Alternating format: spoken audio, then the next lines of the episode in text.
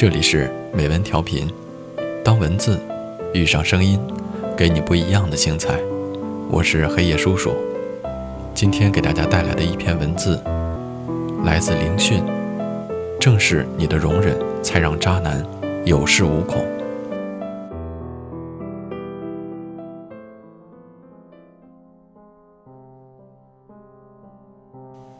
很多事情都是相互的，所谓的“可怜之人必有可恨之处”，也可以用在恋爱关系上。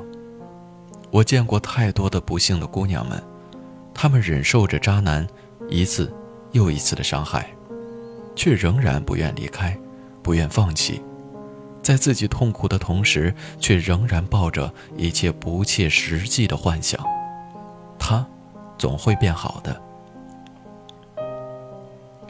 苏姑娘是我认识最优秀的人之一，在她的身上几乎集结了所有你能想到的优点：长相甜美，学习优异，能跳让人惊艳的民族舞。在学校里，苏姑娘就像是个遥远的传说，是许多人口中的那个她。连我也没想到我会在一次活动中认识她，继而居然成为了多年的好友。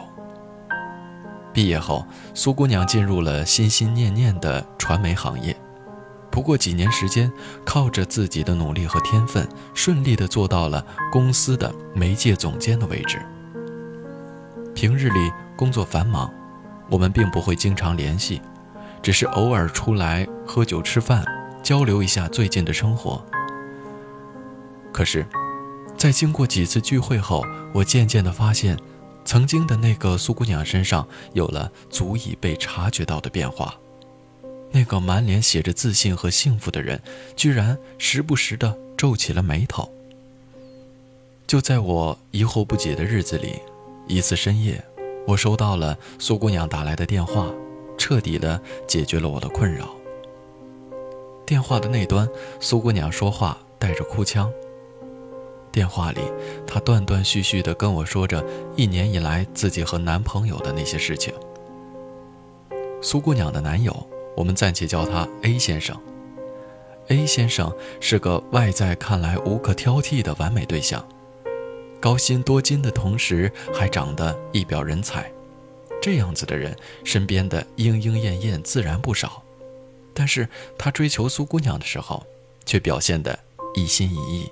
温柔体贴，没经过多少事情的苏姑娘很快就招架不住了。不过两个月的时间，两人就出双入对，倒成了别人眼中的一对金童玉女。可是，热恋期总会结束，在 A 先生身上，热恋期不过半年不到。在经历了最初的甜蜜后，苏姑娘渐渐地发现了一些不好的预兆。A 先生的手机反常的设置了密码，以前每晚睡觉前都有的晚安短信也消失不见了。聪明如苏姑娘这样的人，其实已经猜到了答案，但始终不愿意相信，始终觉得那个曾经对自己那么好的男人不会这么做。可现实往往让痴情的人一次次受伤。有一日。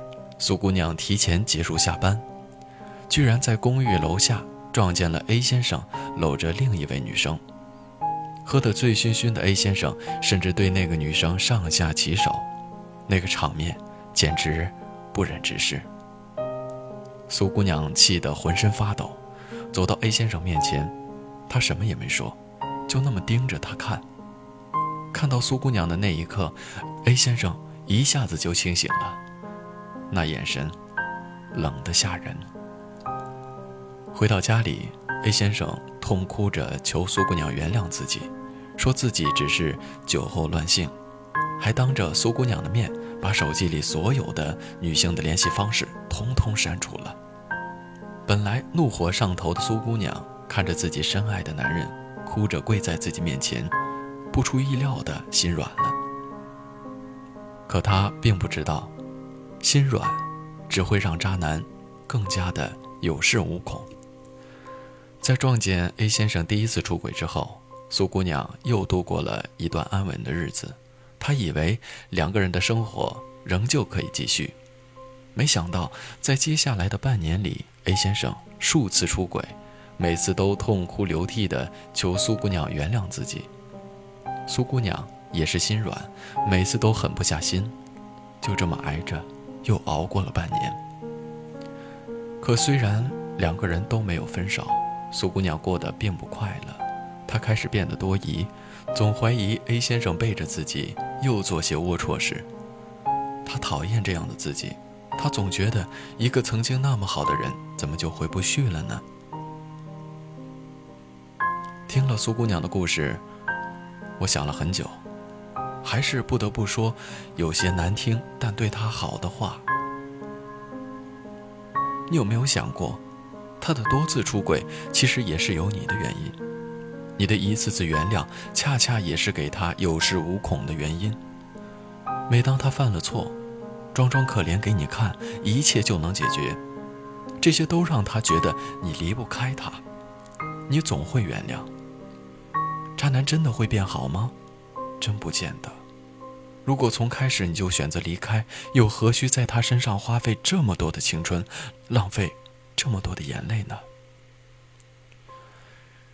这一番话下来，电话里沉寂了很久，苏姑娘才慢慢回了一句：“我明白了。”虽然听得出她难过，但我想她应该是明白了什么。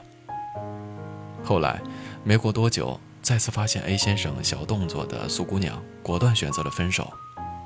据说 A 先生在苏姑娘门前跪了一天一夜，苏姑娘连正眼也没有瞧过他一眼。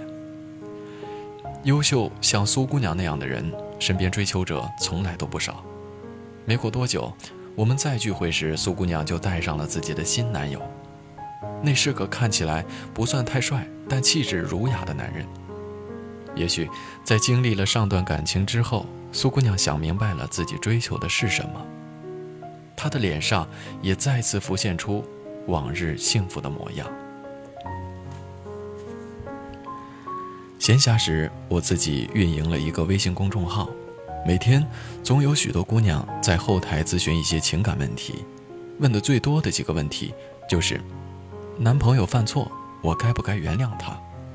不少姑娘自己过得凄凄惨惨的时候，居然还心心念念着那个一直在伤害自己的男人，也是让我不得不感慨：姑娘们，你们要知道，爱人的前提是爱自己。当你自己都不幸福的时候，为何还要执着于那个并不爱你的人呢？记住，你的容忍往往给了他人伤害你的权利。恋爱中也是一样，不卑不亢是最好的姿态。对不珍惜自己的人，别犹豫，分手就是最好的选择。美好的你，为何要在他身上浪费自己？最美好的青春年华呢？